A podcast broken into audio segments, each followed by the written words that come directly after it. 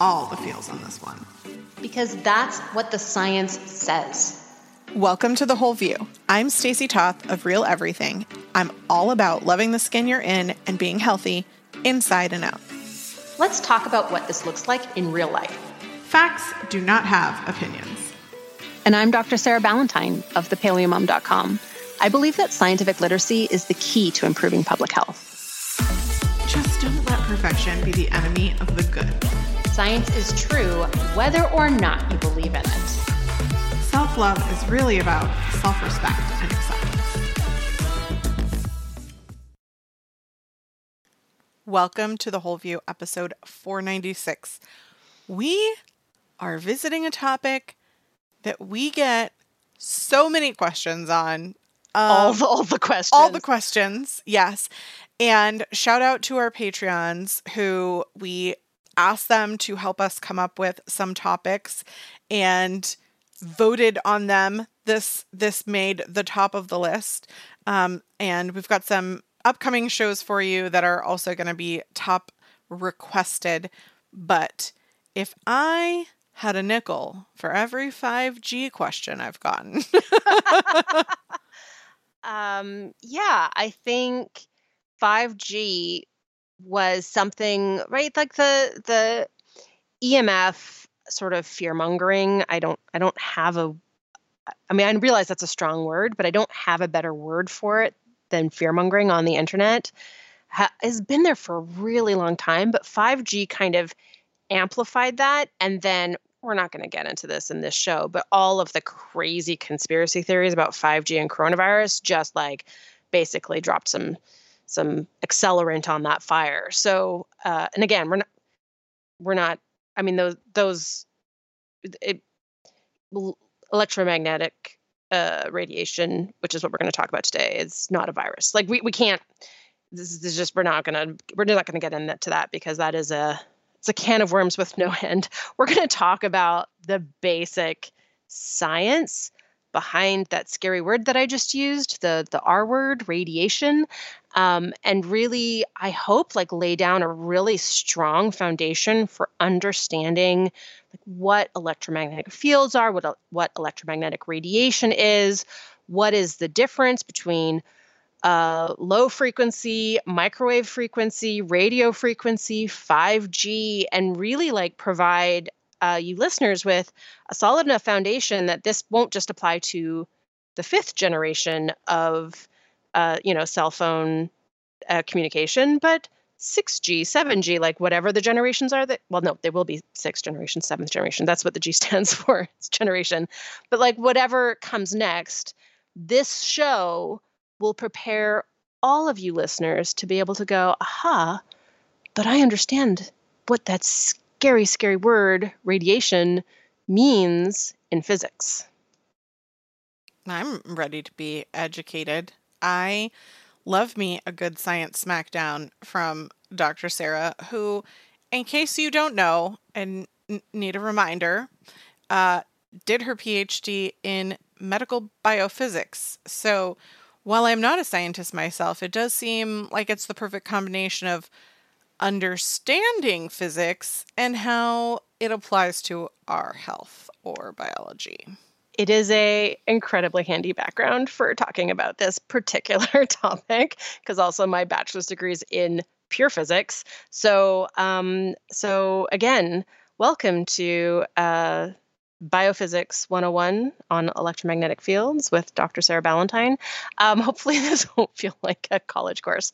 Um, but, Stacy, I wanted to ask you as a starting point because I think this is the root of where all of these sort of myths and conspiracies and just like misunderstandings, I think where they all come out of is again this like big scary word radiation. And it's kind of similar in episode 423 when we talked about the scientific method, we talked about how the word theory and hypothesis are used interchangeably colloquially for most people when they're talking, but in science, those two words mean very, very different things. And I think this is the same type of situation because if I ask you, like Stacy, what do you think of when I say the word radiation? I think of Chernobyl. Mm-hmm. Um, big, big bad things. Um, or potentially as a therapeutic um, method for cancer, but that still means death and destruction of cells. Right. And I think that's exactly what most people think of when they hear the word radiation. And those are all radiation, but they're very specifically examples of what's called ionizing radiation. So, ionizing radiation is high energy, either electromagnetic radiation, that's also called gamma radiation. So, that's high energy photons, or it's particle radiation. So, that is um, transmitted by either alpha particles, which are basically just a helium nucleus, or beta particles, which are basically just an electron.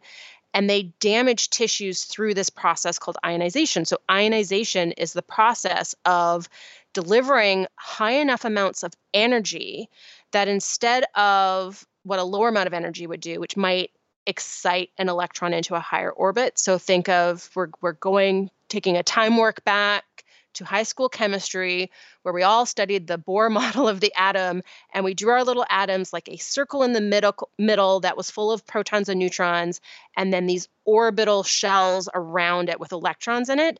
So you think of that that model of the atom where the electron can be excited and go into an outer shell that's non-ionizing radiation uh, when it when you deliver that energy to that to that atom ionizing radiation delivers enough energy to bump that electron off of the atom, which creates an ion, right? It creates the molecule minus an electron or even two or three and that's what an ion is and so ionizing radiation by by pushing this electron completely off of the atom basically through that mechanism damages molecular bonds then can cause things like oxidative damage and like yeah that's that's a scary thing to happen that's how uh, this, these types of radiation can damage DNA, can kill cells, but it's really important to understand that this is one type of radiation. It's ionizing radiation. And in physics, the term radiation is more general and more broad than that. It basically refers to a form of energy that is traveling and spreading out as it goes. So it's radiating energy. And that energy because it's moving and it's and it's spreading as it's moving it has both an electric field and a magnetic field. And that's where the term electromagnetic field comes from.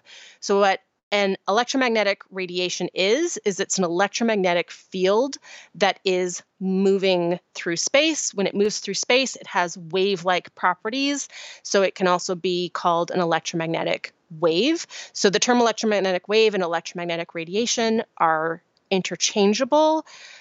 Electromagnetic fields don't all move. So you can have what are called static electric fields, static magnetic fields.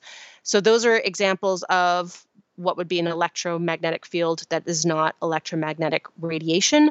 But most of what we're exposed to in a day to day experience falls under this like broader umbrella of electromagnetic radiation and again it's it's a really general term right it's uh, there's whole all kinds of different energy levels of this electromagnetic radiation not just this really high energy ionizing radiation that we might use in cancer treatment but also really low energy electromagnetic radi- radiation like radio waves or like light.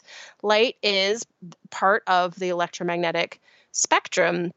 And what is different between something scary like gamma rays or X rays versus something like light, which is how we how our eyes perceive the world, is the difference between those things is basically just the wavelength and the frequency of that light. So we can describe light as either a photon moving or as a wave of energy. That's called wave particle duality in physics, and it's very, very cool. And also, definitely the next level part of this conversation that we're not going to cover today. But when we're describing an electromagnetic field or electromagnetic radiation, we're describing these two main properties. And wavelength and frequency are mathematically related to each other. So um, the speed of a wave, so when we're talking about a light wave, that's the speed of light, is equal to the wavelength multiplied by the frequency. So that means that wavelength and frequency are inversely related to each other.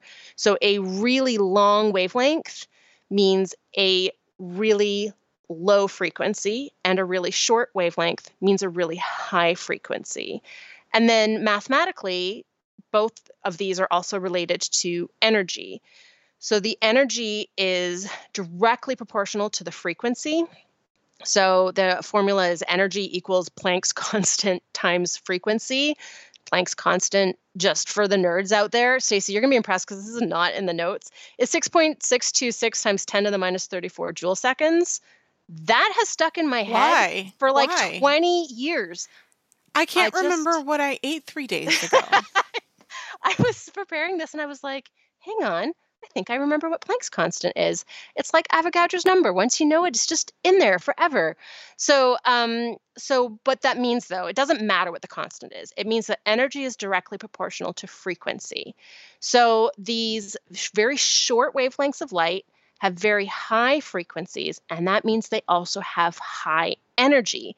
And it's that high energy that can ionize that can bump that electron out of the out of the uh, orbit of the atom creating an ion and then destabilizing more complex molecules causing damage to molecular bonds that's how we're getting dna damage cellular damage and tissue damage so we can actually think of light as um, as its characteristics being determined by the wavelength. And that's because of these two relationships, right? So, speed of light, when you're talking about light, speed of ocean wave, when you're talking about ocean wave, equals you know, wavelength times frequency, and energy is equal to Planck's constant times frequency. You can, of course, also express energy as an inverse relationship to, to wavelength through those just very simple algebra with those two formulas. But the basic, really important thing is what this means is very short wavelengths of light have lots and lots of energy because it's directly proportional to the frequency or inversely proportional to the wavelength. And long wavelengths of light have very small frequencies, therefore, it has very low energy. And what we find is that there's basically a threshold where above which the wavelengths are small enough and the energy is high enough that that radiation can be ionizing, so it can liberate these electrons and break molecular bonds. And below that threshold, electromagnetic radiation is non ionizing, means it can't break uh, electrical bonds, it can't bump that electron off. And so when we go back to, right, the thought of nuclear bombs, for example, they release uh, so much ionizing radiation, and that's both through electromagnetic radiation as well as particle radiation, specifically, usually neutron radiation. They also release a lot of thermal radiation, which is also, uh, you know, part of the electromagnetic spectrum. And they also then spread radioactive material, which is what nuclear fallout is. So those are all examples again of ionizing radiation, but all of these longer wavelengths from ultraviolet, visible light, infrared, wave, microwaves, radio waves, they're all non-ionizing because they just don't have enough energy to kick that electron out of orbit. So they all fall into this lower end of the electromagnetic spectrum of non-ionizing radiation. I learned something new today. I think one of the things that might be helpful for me is when you're talking about the um, magnetization spinning around it. I can't quite wrap my head around that. Like, I'm looking at graphics that you've put in here and I'm still confused. Um, can you, is there like a, an equivalent to that? Like, how is it um, being propelled, like held into place? And to what does it apply? Does that make sense? Uh, I think so. So I I think mean, how do I make sense of something that doesn't make sense to me? I'm like, mm, Mhm. I'm gonna need more on that. So, um, el- electromagnetism is a united force of nature. So, gravity is a force of nature. There's something called the weak force, there's something called the strong force, and there's something called the electromagnetic force. And what this basically refers to is how charged particles holds themselves together. Um, and so what the because electricity and magnetism are basically part of the same force, that means that we can describe a particle moving through space both electrically and magnetically. So when you have a electrical charge that's just sitting there, it just has an electric field, but as soon as it starts to move, it will also have a magnetic field. And that is again just because this is all one force. So um, you know, if if you had a united force with gravity, then we'd also say, oh, and then there's also a gravity dimension to this. So you can think of it as like the x and y axis, right? Think of it as two different dimensions of the same thing. So when you have something, a charged particle moving through space, you have a magnetic uh, field as well. And then when your electromagnetic field changes, that's electromagnetic radiation. Does that help?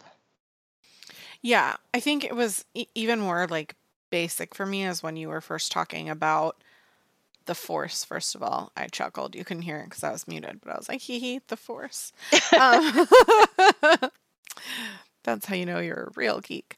And you were talking about the particles themselves are charged and that's equivalent to gravity. Like that's helpful for me because when I think of a particle being charged, I think of like actively putting magnets towards and against each other and being like, well, there can't be like a magnet around each of these items. But if I think about it like, but well, no. There there can be. I mean, I think that. But the magnet really cool isn't thing. of itself like the particle, right? Right. It's, yes, exactly. Like that's kind of where my brain is. I'm like thinking about it surrounding a particle, and I'm like, no, it's the particle itself that is magnet. Just like yes. we don't see gravity, but gravity exists, right? So, so do you remember doing those experiments in like middle school and high school where you'd have a magnet and a bunch of iron filings? Yeah. And the iron filings would line themselves up in these cool patterns around different shaped magnets. Obviously. So cool and fun.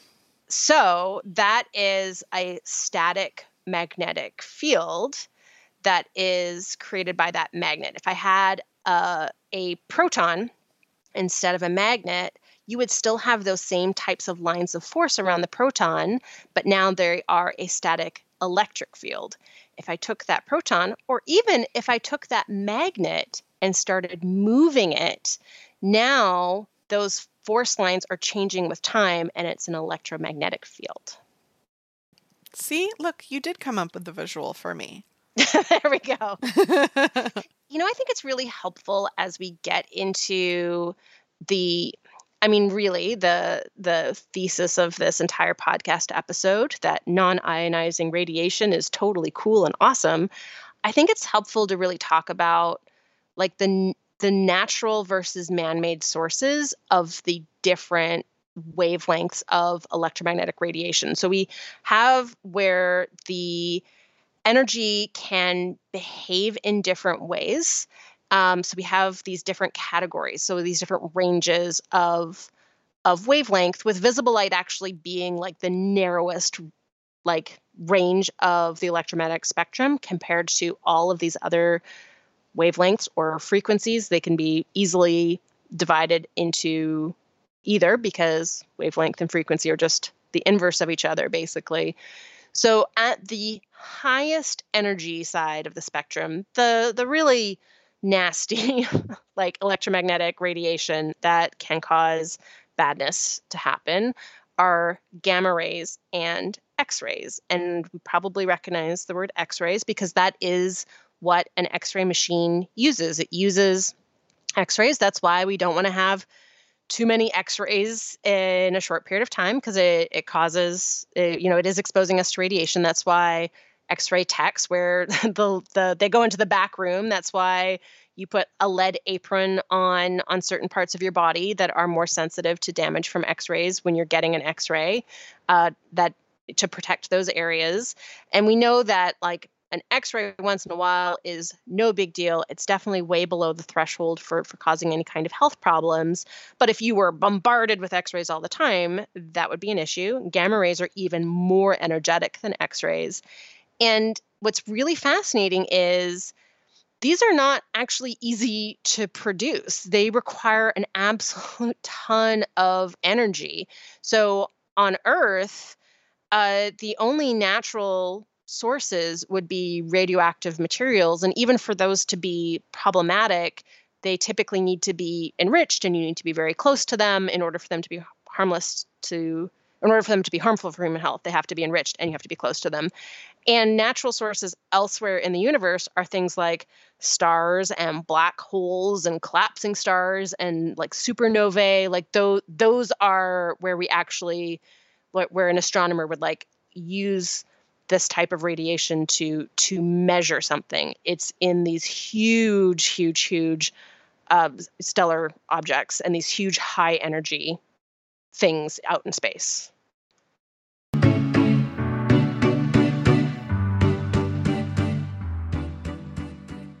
This podcast is sponsored by Audible, which Sarah and I both use all the time. Legit on my car ride home from school drop off just this morning.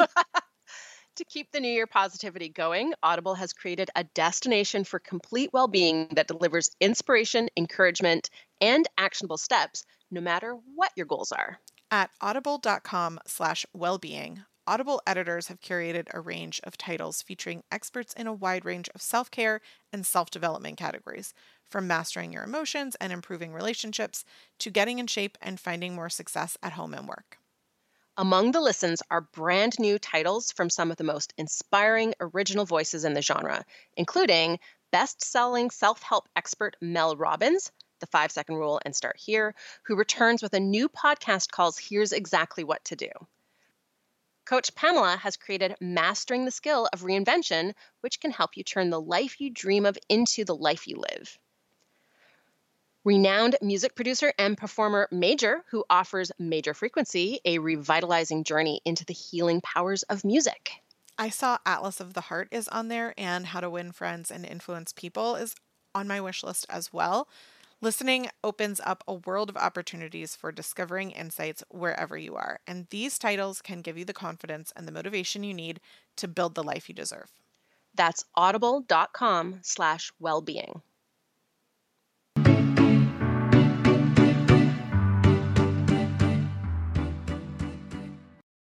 hadn't considered that x rays that I've been through quite a few with three sons, um, and black holes were like anyway related.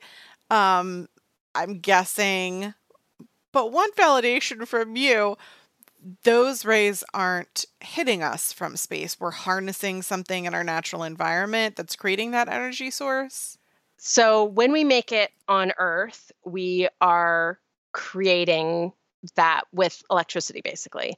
The X rays and gamma rays that are produced in space are blocked by our atmosphere. So, our atmosphere is the amazing blanket of awesome that blocks out gamma rays, X rays, and actually, most UV doesn't get through our atmosphere either. Our atmosphere is amazing. Fun fact for people who like our planet atmosphere is awesome and the erosion of said atmosphere is also contributing to climate crisis if i understand it correctly right? Because it's allowing more uvn heating up the earth all that kind of stuff. Yeah that's why the the hole in the ozone layer uh way, way back the og hole in the ozone layer was such a the og hole. was such a big challenge and and why um, the chemicals used in aerosols were completely changed. I mean that the hole in the ozone layer has healed itself um, but that's why protecting the ozone layer is so important is because that's where the majority of these higher energy um, wavelengths of light from the sun are being blocked from like overheating the earth um, and it's one of the reasons why like the atmosphere of Venus is mostly greenhouse gases. So Venus has like such a hot atmosphere by because of a runaway greenhouse effect because that atmosphere can't block out the sun and instead it's like magnifying itself that like the very first probe that was sent to venus like melted in the atmosphere. Like like astronomers had no idea that that was going to happen but it literally was like hot enough to melt the the metal that the probe was made out of. So um, that's why uh, not putting greenhouse gases into the atmosphere uh, at the rate that we currently are is also good because we want the atmosphere to continue to do its job of blocking uh, greenhouse gases instead of, or blocking uh, radiation from the sun instead of creating this like blanketing effect that ends up driving increased global warming. So, yeah. So, UV, let's move on to UV. UV is the next highest level of energy. And um, the UV that we are exposed to from the sun is non-ionizing. So very, very like the where the line is between non-ionizing and ionizing radiation is in the top end of the UV side of the spectrum. Um, so gamma rays and X-rays, all ionizing, most UV non-ionizing. The UVA and UVB and UVC rays that we're exposed to here on the surface of planet Earth non-ionizing. And then the next level of like slightly longer wavelengths which means slightly lower frequency which means slightly lower energy is visible light. So visible light is next and this is again the narrowest eh, part of the spectrum. Um, but this is what what all the colors are in here. Um, the sun produces white light and if you use a prism you can break that up into the full colors of the radi- of the rainbow which is actually related to the frequency and or wavelength of light. So every color occupies a narrow range of wavelengths.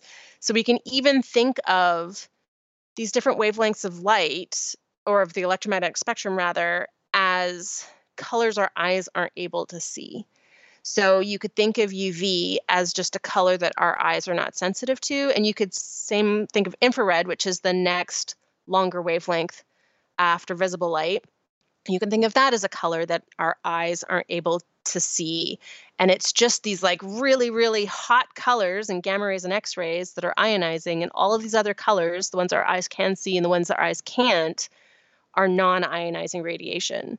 So, infrared is um, typically what we associate with heat. It's produced by hot bodies, and that's how night vision goggles work. They're actually looking in the infrared wavelengths, also, fun fact it's the wavelength used by the James Webb Telescope, which just reached its destination in the second Lagrangian point, which is very, very exciting for all space nerds. of which you count yourself one. uh, clearly, clearly. Um, and then uh, slightly longer wavelengths again. So the longer the wavelength, the the lower the energy, right? So longer wavelength again is microwave radiation uh, differentiate from the word microwave oven. So in this podcast, I'm going to always make sure to be clear if I'm talking about the microwave oven that we use to cook food versus microwave radiation, which is just these longer wavelengths of light. Um, and they are naturally produced again by like lots of different stellar bodies, stars, pulsars, which are uh, rotating neutron stars, active galactic nuclei, which are these like supermassive black holes at the center of galaxies, which actually my husband studies, which is very cool, although he studies them in X ray wavelengths, not microwave wavelengths, but they do make a lot of microwaves. The cosmic microwave background, uh, again, the remnant of energy produced from the Big Bang, super, super cool. It's also, it's got microwave right in the right in the name, but it's also in the microwave uh, wavelengths. And then longer wavelengths still, are radio waves. So these are the longest wavelengths that have a name. Um, longer wavelengths than this we just call extremely low frequency or low frequency wavelengths. Um, so radio waves are the longest wavelengths that have a name. Uh, they literally are anywhere between a few centimeters long to thousands of meters long. And these are what we use for radios, right? So they're generated by special electric circuits uh, detected by special right antennae, right? Basically, the metal aerials um, and natural sources. There's still natural sources in space. Uh, so things like planets, stars, nebula, galaxies, pulsars, black holes, but also lightning produces radio waves, which I think is pretty cool too. I mean, science isn't helping people be less confused when they use the same term for multiple things. Like they've got they've got a communication issue. They need a they need a marketing manager, you know? I will I will volunteer. I'll raise my hand. Uh, I would like to help science um, with its branding. Um, no, I think what what is confusing is the fact that what so many of these terms mean in science speak is not the same as how we use them in regular everyday. And so, you know, we're talking about this is the full spectrum of electromagnetic radiation, and it includes everything from radio waves to even longer wavelengths, which can be, you know, a million meters long, uh, all the way to, yeah, like I don't want to be bombarded with gamma rays. That would not be a fun way to go. That sounds terrible um, and and deadly. So I think I think the fact that the word radiation has this really broad definition, it basically relates to the entire electromagnetic spectrum. But in colloquial terms, we think of radiation and we think of nuclear power plants and nuclear bombs and like nuclear medicine, uh, all of those words with the word nuclear in it. I, I think that's where, you know, of course, we're going to have communication difficulties are we haven't agreed on a on what our vocabulary means before we start talking. And so when we as we sort of go into like what is the effect of electromagnetic fields or electromagnetic radiation on health, that's why I wanted to start this conversation with like let's let's explain our vocabulary. Let's explain what these words actually mean because I think it's so much easier to understand where the science is at now, if we can understand that what we're talking about when we talk about the electromagnetic fields that are in our environment is all in the non ionizing wavelengths. Uh, so, all lower energy, even than visible light or infrared light. So, everything that we're talking about is in the microwave wavelengths, radio frequency wavelengths, and low and extremely low frequency wavelengths, like so low they don't even qualify as radio frequency. They don't even have uh, their own special name because they're such crazy long wavelengths slash low energy wavelengths of light. That is where all of the electromagnetic fields that are produced from power lines, from uh, things that use electricity in your home, to uh, you know the scanners at the TSA, to our microwave ovens, to cell phones all the way up to 5G, it's all in these really low energy wavelengths, far, far, far below the threshold for ionizing radiation.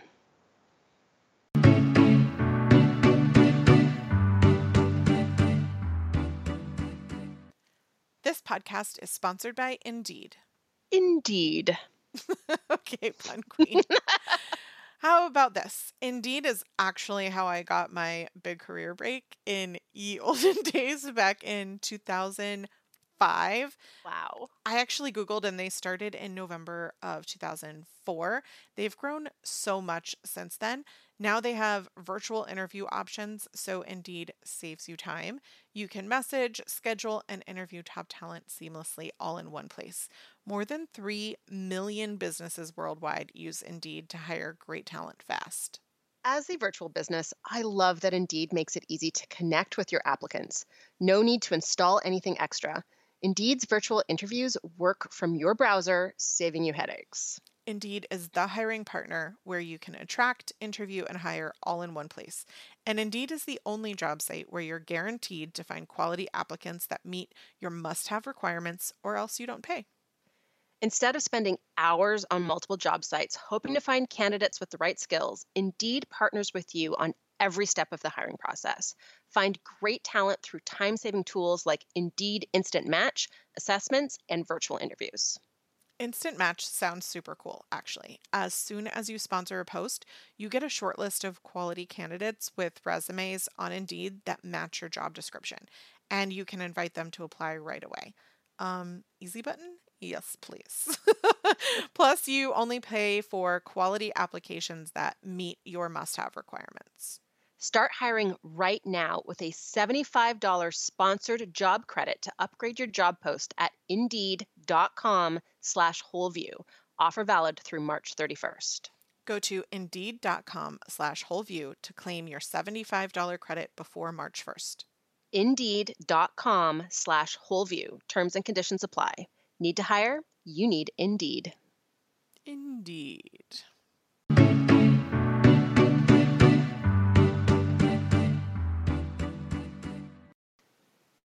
I think what's, you know, most interesting to me is you mentioned um not you didn't say red light, but use the word that we use for red light. Um Infrared? yes, thank you. Yes. Um so you mentioned that as, you know, not being as much as that. And I think this is where we take something that has a little bit of truth to it and can expand upon it into things that might not represent what the science supports.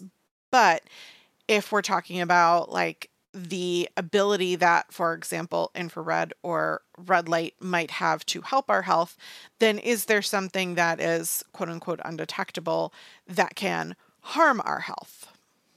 Yeah. So I think it's really helpful to understand what ionizing radiation does in order to differentiate what non ionizing radiation does. So, ionizing radiation, as uh, as we've already talked about, right, it has this really high energy because it has really short wavelengths. It also includes particle radiation like alpha and beta particles, which I you know i've already ex- explained as as being another source of this type of ionizing radiation and the way that it harms human health is actually really interesting. So, um, what it does is it, when it exposes our cells to ionizing radiation, um, there's a couple of different types of molecules that can interact with it. So, we are three quarters water approximately. So, it can uh, ionize cellular water and uh, because we're such a large portion of us is water that's a large part of the interactions between if ionizing radiation and our cells if we're exposed. And when it does that, it breaks the water apart, um, creating uh, a hydroxyl radical, which is a reactive oxygen species that is well known to cause a lot of oxidative damage, as well as ionized water, which is also damaging. These then produce like downstream it basically starts this entire cascade of molecular reactions where we produce superoxide another reactive oxygen species that causes a lot of oxidative damage hydrogen peroxide, another reactive oxygen species. And then this ends up creating all of these like secondary, tertiary, quaternary products that damage our other molecules in our cells through oxidation. Uh, we can produce not only reactive oxygen species, but downstream we can produce what are called reactive nitrogen species. These are just highly reactive molecules, either based on oxygen or based on nitrogen. And then that is what causes all of the different damage. But then the ionizing radiation can also directly modify our bigger molecules, right? Macromolecules, organic chemistries right here, right? So um, by directly ionizing some of these bigger, right, proteins, uh, DNA, lipid molecules, um, it can modify, uh, you know, some somewhere between like 2,000 different molecules into a variety of other things, and all of that damage accumulates and has the impact of basically uh, well, impacting cellular health. So you can actually have the the cell membrane rupture and the cell can die, but it can also damage protein signaling networks, right? How cells communicate within each other, with each other, and then more broadly across the whole body. And then you also reduce, if not put a complete stop to cell division, so that cell can no longer um, basically duplicate itself for healing. And that process, depending on the energy of the ionizing radiation that we're exposed to, can take anywhere from minutes to hours. It can be really, really fast. And so we've got this, you know, great body of scientific literature now that really understands how harmful ionizing radiation is. But non ionizing radiation can't do any of that, right? It cannot create ions. And that's where we can get into, right, not just uh, really, you know, levels of electromagnetic radiation that we're exposed to on a day to day life that have been shown to cause no harm whatsoever, but also things like therapeutic wavelengths of light, like we've talked about with red and near infrared light therapy, where we're not creating ions, but we are creating cellular energy through that process exactly because those wavelengths of light can you know put bump an electron into a higher shell into a, a more high, higher energy shell and that energy can then be used by the cells thanks to very specific uh, structures called chromophores in our mitochondria can be used to produce uh, adenosine triphosphate the energy currency of all cells. So the cool thing about non-ionizing radiation is it doesn't just encompass 5G and cell phones and power lines and and microwave ovens, but it even encompasses uh, it, wavelengths of light like infrared that we know can be beneficial to our health, and it those beneficial wavelengths are infrared and visible. Again, all of this environmental radiation using the non-scary vocabulary of radiation now that we all know that that's a very general term are all even lower energy than that I'm slowly nodding my head, recognizing that you're passing the mic so you can breathe, and wondering how I can provide any input at all. like like the slow, you know, like the real slow nod, slow like nod. and then the side eye at the same time, like, mm-hmm. Yes. Um, I think that that to me means um, it's worthwhile continuing to emphasize that all of this boils down to energy, right? So, really high energy wavelengths of light, right? Wavelengths of the electromagnetic spectrum, light that we can't necessarily see, but it's like light, right? It's just that our eyes aren't compatible with those wavelengths. Very high energy, gamma rays and x rays, damage cells by creating all of this oxidative damage. And low wavelengths of light can either benefit us or not really interact with our biology much at all. And so I think it's helpful actually, rather than kind of going through this study by study, dividing this into these different frequency wavelength ranges, right? So low and extremely low frequency. That's that's the type of electromagnetic radiation that power lines produce, uh, that uh, household appliances, right? You plug in a lamp. Um, this is the type of of electromagnetic radiation that is hanging out in our homes.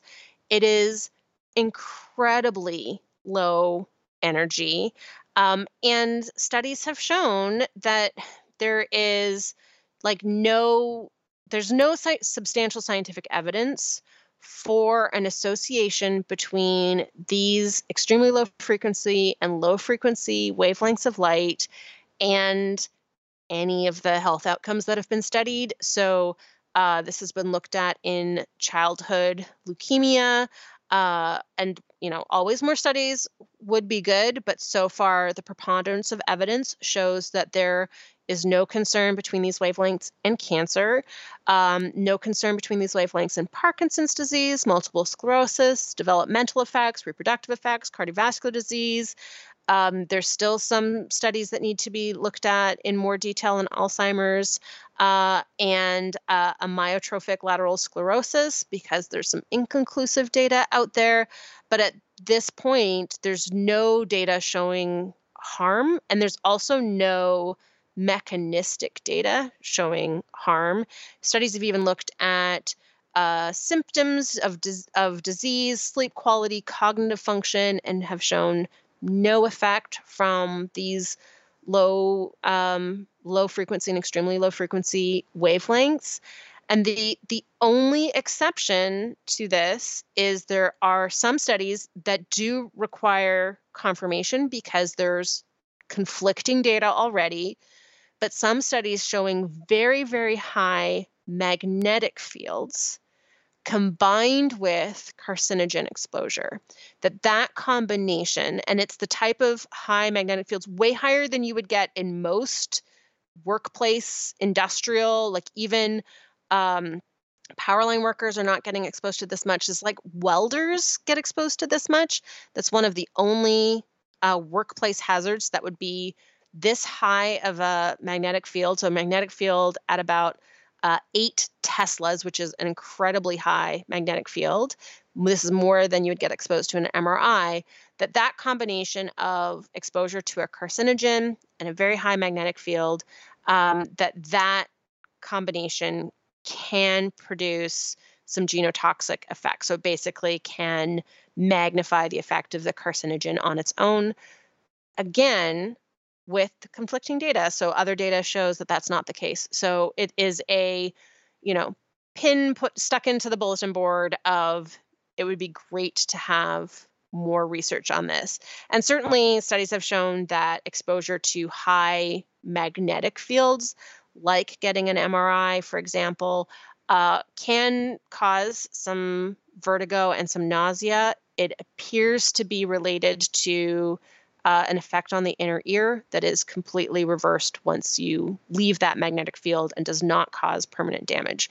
So, all in all, what the evidence shows, and this has been studied for decades now, like it's it's 40 years of studies looking at, at these effects the the net effect is that certainly for regular everyday exposure there are no health concerns. For some types of really high levels of exposure in workplace especially in the context of concurrent carcinogen exposure there may be some concerns. So what this means is the type of uh, electromagnetic radiation that the vast majority of us are exposed to by just living in a house that uses electricity has been shown to be completely harmless to human health. The only exception are people who have high, high, high, high workplace exposure, like welders, concurrently with carcinogen exposure. And still, even with that, more studies are needed to really confirm an effect and understand that effect. But for most of us, these, you know, extremely low frequency and low frequency electromagnetic fields are harmless. I like that conclusion. Yes, electricity is fine.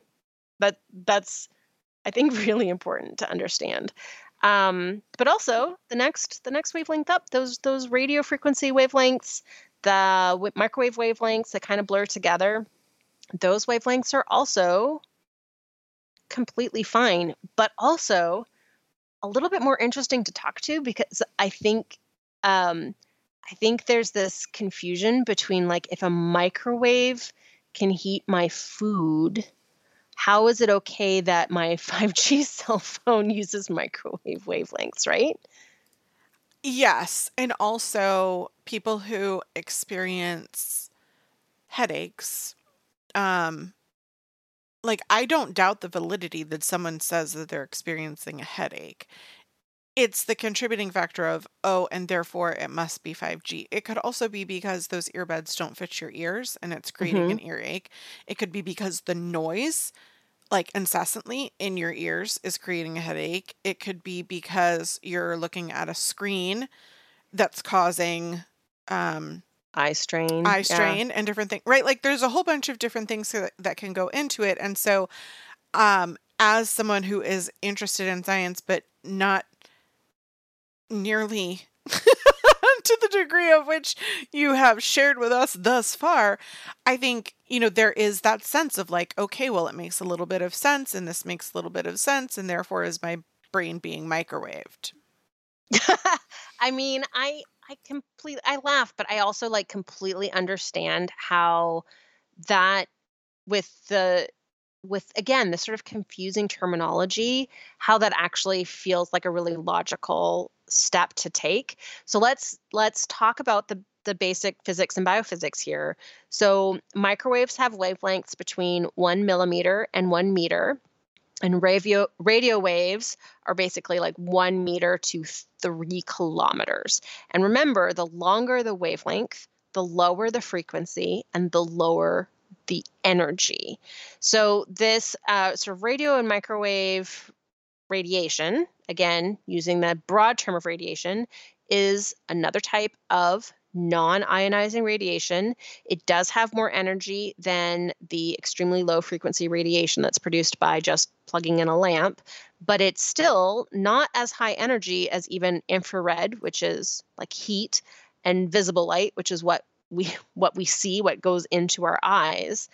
And what's cool is that these wavelengths are used for so many of our like handy dandy things that we use every day, right? So like mobile phones, Wi-Fi, 5G, radios, TVs, security devices, um, magnetic resonance imaging uses these wavelengths. Wireless wireless power transfer uses these wavelengths, and of course, microwave ovens also use these wavelengths. And so I think what's really interesting to understand is the concept of a thermal threshold. So it basically refers to the amount of power, which is different than the amount of energy. So uh, let this these wavelengths have a fixed amount of energy per wavelength, but then you can pile on a bunch of that, right? So now you're increasing the power and what most of these applications, uh, basically all of these applications other than microwave ovens, are not just low energy, but they're also low power. And I actually have some numbers to talk about in a bit. But I think it's helpful to understand that when you're exposed to a lot, right, higher power, like concentrating these wavelengths, the one effect that has been proven to happen in humans is uh, basically heat, right? So it's it these types of wavelengths cause vibration of polar molecules and charged molecules, right? That's things like water. We have lots of molecules in our bodies that have electric charges, right? Electrolytes, for example. It causes them to vibrate. Again, not ionize, just adding some energy and causes them to vibrate, which then that causes friction and that causes heat. That happens to be how microwaves work. Um, but you can, when exposed to a lot of these types of radio and microwave wavelengths, you can have some heat production. What's cool is human body is extremely good at accommodating a small increase of heat, right? You can go out on a hot summer's day and be just fine. And that's because the body can sweat, right? We thermoregulate. We've got lots of ways of making sure that uh, if you are heated up, you have a hot bath, right? Those are all much bigger effects than if you were just walking down the street past a, a cell phone tower, for example. But it's only the exposure of these wavelengths that are above the thermal threshold that are worrisome and those are worrisome because of the heating effect. So they could cause burns, for example. So if you were hanging out by a microwave oven that was on and had its door off, because the door has shielding in it, um, that would be uh, that would be a bad thing. I definitely do not recommend using a microwave oven with a damaged door. So that's that's a that's a for sure. But if you're below the the thermal threshold, there have been a huge amount of studies looking at these wavelengths and looking at all different kinds of health outcomes, including headaches, as you mentioned, Stacy, concentration difficulty, sleep quality, cognitive function, cardiovascular effects, cancer again. And they've shown no observable correlation nor any mechanistic explanation. So these studies, you know, have shown that these these wavelengths don't impact human health. Um, they don't affect sleep quality. Um, they they there's basically no measurable impact. And even the studies that looked at cell phones, which we talked about extensively, actually in episode 296 exactly 200 episodes ago so for a like deep dive into all of the specific studies that have looked at whether or not heavy cell phone use uh, basically causes glioblastoma or meningioma, these these brain tumors. That there were early studies think, showing that maybe there was an effect. Those the actual big studies that have incorporated like a ton of data have shown no dose response, no obvious correlation, no link between phone usage and tumor rates. And even though our you know cell phone usage has grown like from 1992 to 2008 we went from virtually zero people having cell phones to basically 100% of people having cell phones. And there's been no increase in incidence of those brain tumors. So the, the data just keeps piling on that uh, cell phones do not cause brain tumors. And I think it's helpful to understand that the the difference so what the the G means generation, and it doesn't just refer to the the frequency um, and the which means wavelength of electromagnetic fields that are being used to transfer information. It also relates to the underlying technology, the networks, the access systems, the bandwidth. There's a lot of other things that are going into the increase in what like what we see, right, is the increase in data transfer speeds between the very first generation 2G, 3G, 4G, 5G. They're they are using some higher uh, higher frequencies, so some slightly higher energy, but the difference isn't really big. So 2G was the first, you know, that was 1980 to 1999.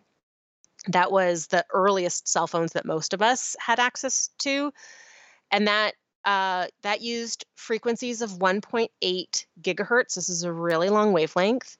Uh, 3G went up to 2 gigahertz, not a big difference. 4G went up to 8 gigahertz, and right now 5G goes up to 30 gigahertz. This is all solidly in the sort of uh, border between radio waves and microwaves, and um, and there it's not that the wavelength of light being used to to pass on this data has has changed a whole a whole lot. It it is it is higher frequency, which does mean it's slightly higher energy, but it's still really low energy, um, sort of absolutely speaking.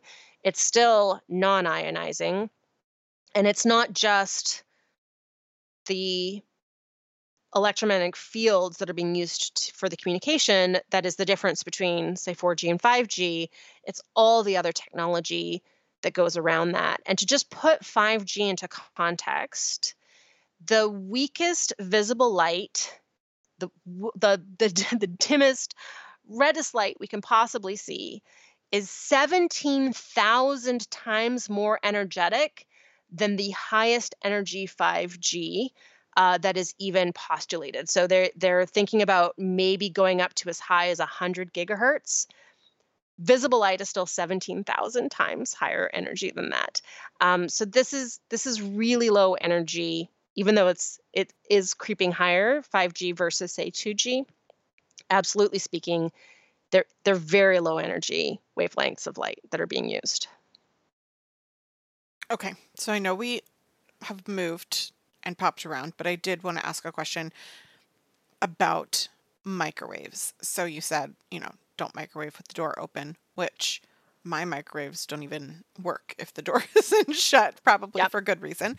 Um, but I think one of the concerns is what is that then doing to the nutrient quality of the food inside of it? Just kind of like you're talking about in terms of how it's affecting um, us from the low hertz of what we're using for 5G or whatever, right? But mm-hmm. we know that being inside the microwave not great. We're putting food inside the microwave, then we're putting food inside of our body. How is that not bad? okay. So let's start with stating that the frequency slash wavelength of light being used in microwave ovens overlaps exactly with cellular uh, data frequencies. So microwave ovens typically operate at 2.5 gigahertz. That's right in the like 3G bottom end of 4G range. Um, and what's different between cell data and a microwave oven again is the power. So we, we measure power in watts and a typical microwave oven uses say a thousand watts. There's some that are like eight or 900 there's some that are 11 or 1200 1000 watts is kind of in the middle. Uh, your phone when you're holding it next to your head is transmitting about 200 milliwatts so 2000 200 thousandths of a watt as opposed to 1000 watts and uh, if you were, say, walking past a cell tower, um, while if you were actually hanging out on the antenna, you might be exposed to 250 milliwatts. So again, we're talking about one four thousandth of what is being used in a microwave oven. Uh, down on the ground, it's like just a, a, a tiny, like milliwatt, uh, if if if that microwatts, microwatt levels, because um, the energy of uh, electromagnetic field falls off as as distance squared. So as soon as you get farther away from it, it's yeah, it's a few microwatts. It's it's nothing. So the way an energy heats, uh, the way a microwave oven heats food is by this dielectric effect, heating polar molecules and ions uh, through vibration and uh, it is the high power of the microwave that means it's above the thermal threshold. And what is very cool is that the door has, well, A, microwaves do have safety features like the door has to be closed in order for it to work. But the door has, you know how there's like that grid that you see through and the and the the window of the door to your to your microwave, Stacy? Yeah. Yeah. So that's called a Faraday cage. Um, so it is a. It's type- not just to capture particles of food and make me just. Ah! It does that too. It does that too. Yeah, it's it's dual purpose. It's it's both. It's both to make you have to clean it, and also um, the that grid is about one millimeter spacing. And uh, what's cool about Faraday cages is they're basically it's a mesh of metal, and as long as the distance between each piece of metal in that mesh is smaller than the wavelength of of the electromagnetic spectrum that's trying to pass through it, it will completely block it. So uh, this is like one of the coolest the coolest physical phenomena, I think, uh, as somebody who geeks out over electromagnetism, as I've clearly already demonstrated. So, uh, the microwave shielding is a Faraday cage. It's about one millimeter, but of course, the wavelengths of, of light that micro- microwave ovens are using light, not visible light, but electromagnetic spectrum light, is about uh, about 10, 10 to 12 centimeters. So that's how you can still see in the door, but the microwaves can't get out. So through heating, there's all these like urban legends out there that because you're nuking foods, that's a very unfortunate terminology, because it's microwave radiation, that this is destroying the nutrients, it's killing food, it's um, you know causing toxic uh, you know molecules to be produced, and all, all of that's untrue. Studies have actually shown that microwaving can preserve nutrients better than other cooking methods.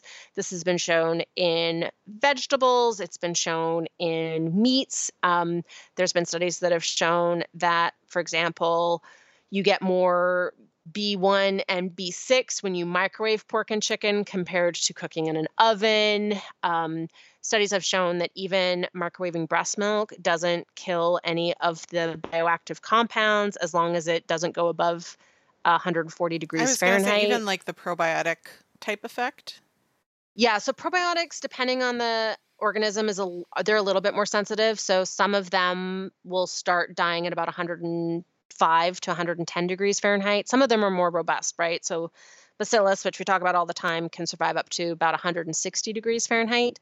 So you'll lose some of the probiotics above about 105 Fahrenheit, but your immunoglobulins uh, are going to survive up to about 140.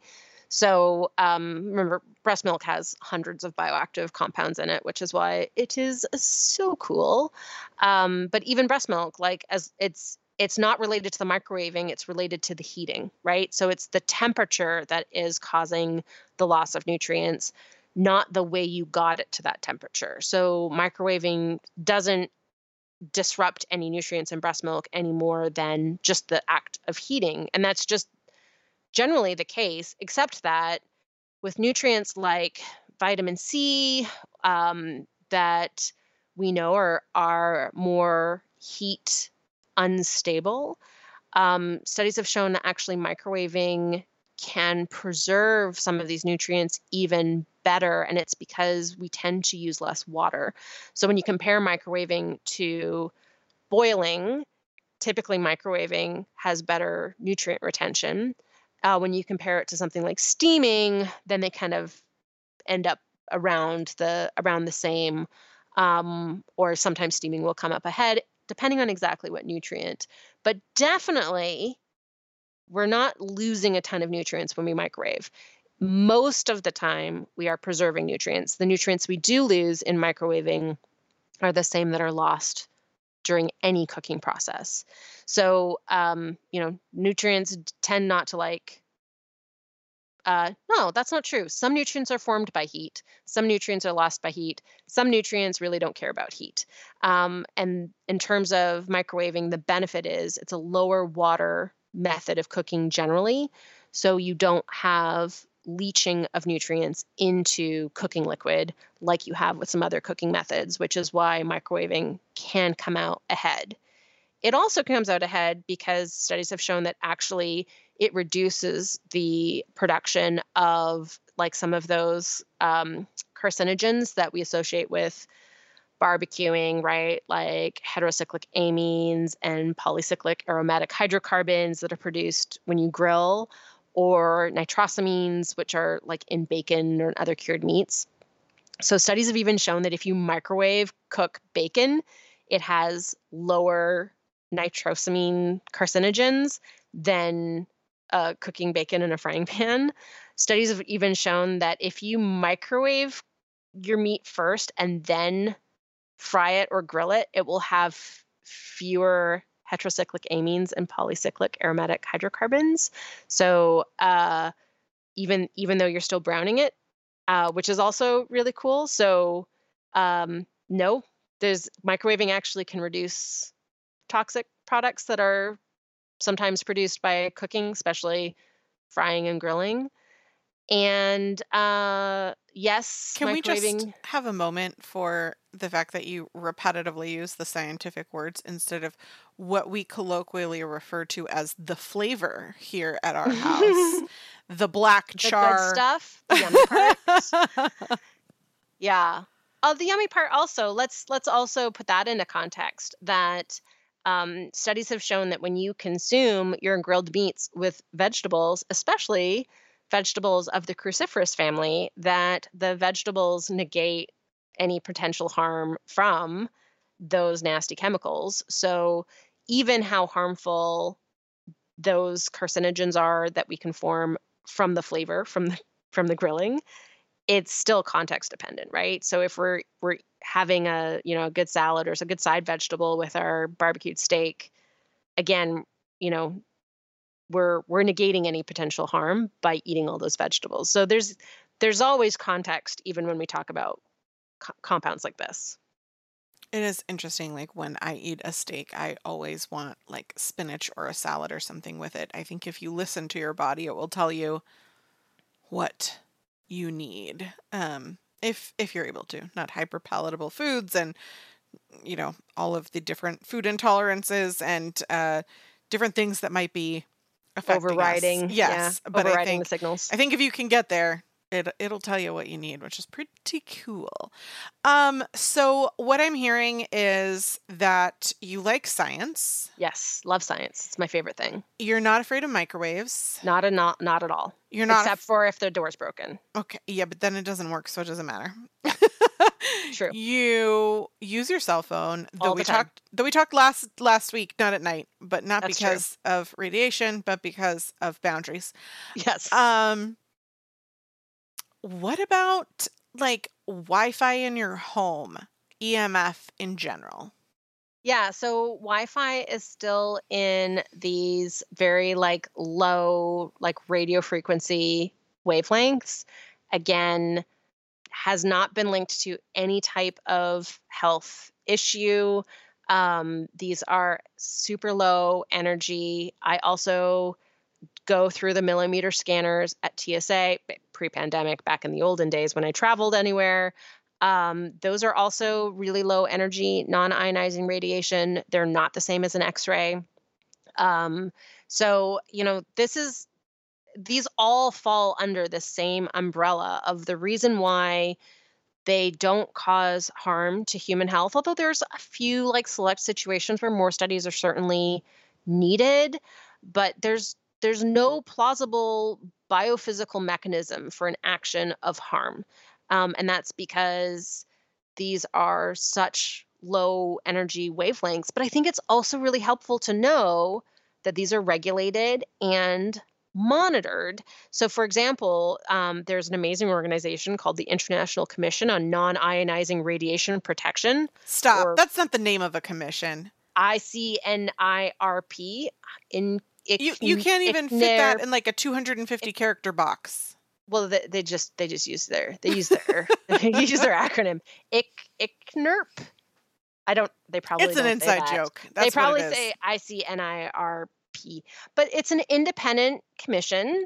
Uh, it's not associated with any government or any industry. They develop and disseminate science based advice on limiting exposure to non ionizing radiation based on data. And they're a commission that includes experts from all different kinds of countries and all kinds of different relative uh, or relevant disciplines. So, biologists, epidemiologists, uh, doctors, physicists, chemists, and they um, they have been central to uh, informing governments about the need for regulation for these types of wavelengths for quite a long time. So it's also, I think, really important to understand that this the industry is not just going, aha, now I'm going to use 30 gigahertz instead of 2 gigahertz. And that's going to be so great for cell phones, and I don't care about anything else. This is all thoroughly studied.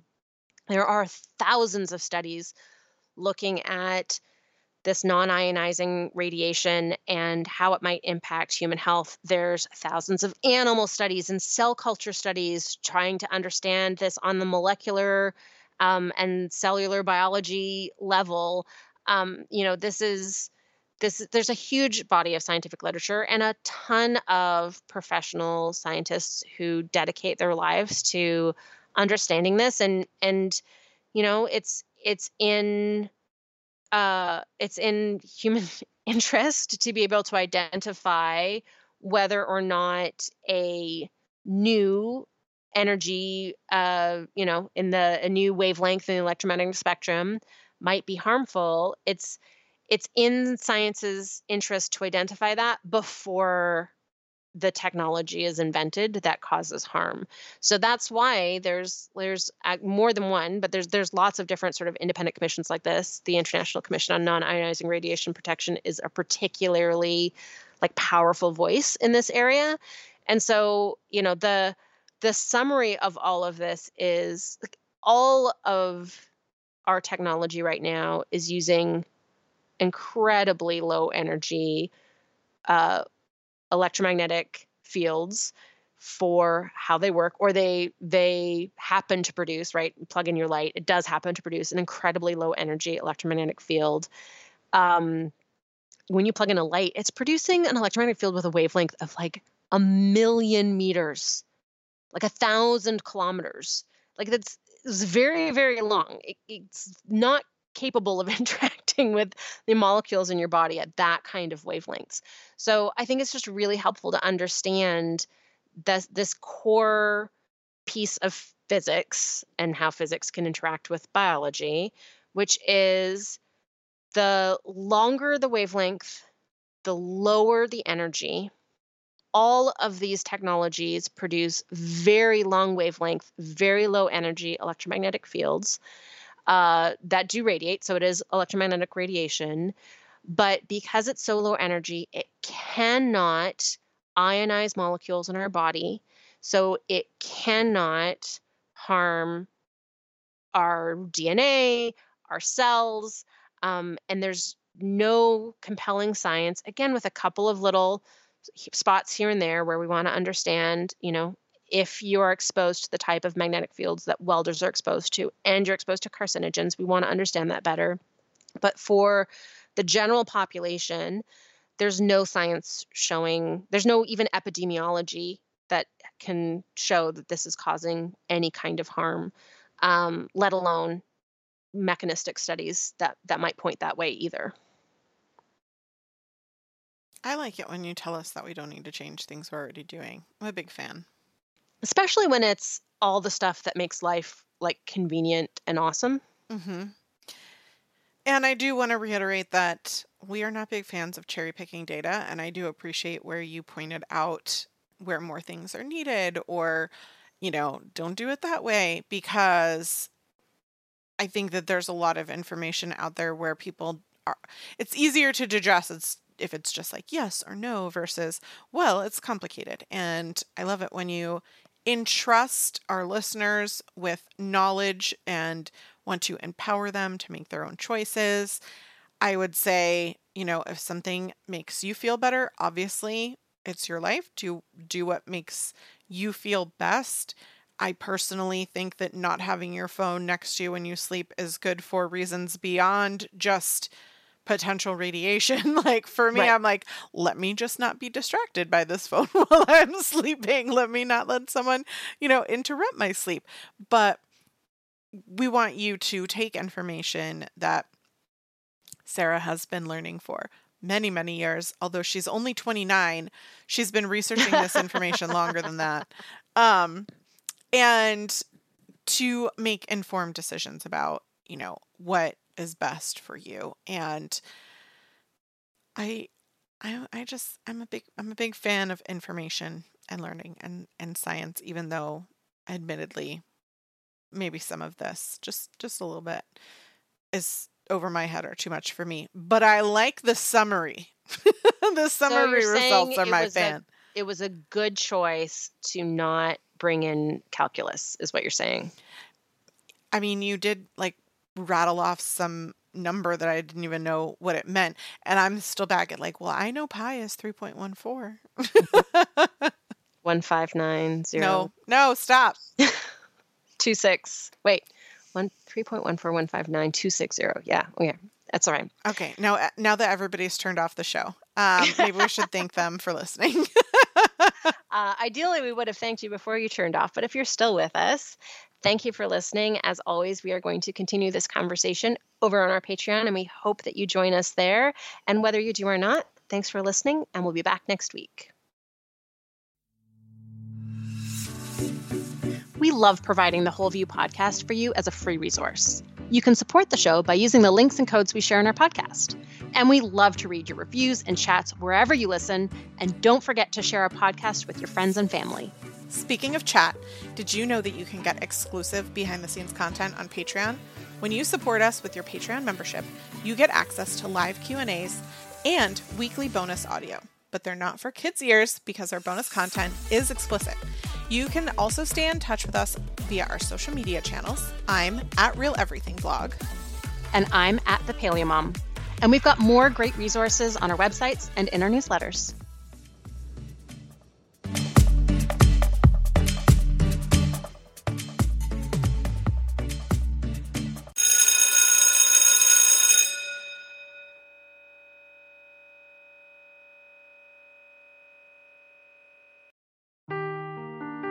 Seeking the truth never gets old. Introducing June's Journey, the free to play mobile game that will immerse you in a thrilling murder mystery.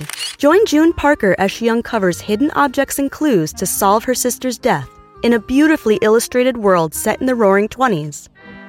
With new chapters added every week, the excitement never ends. Download June's Journey now on your Android or iOS device or play on PC through Facebook Games.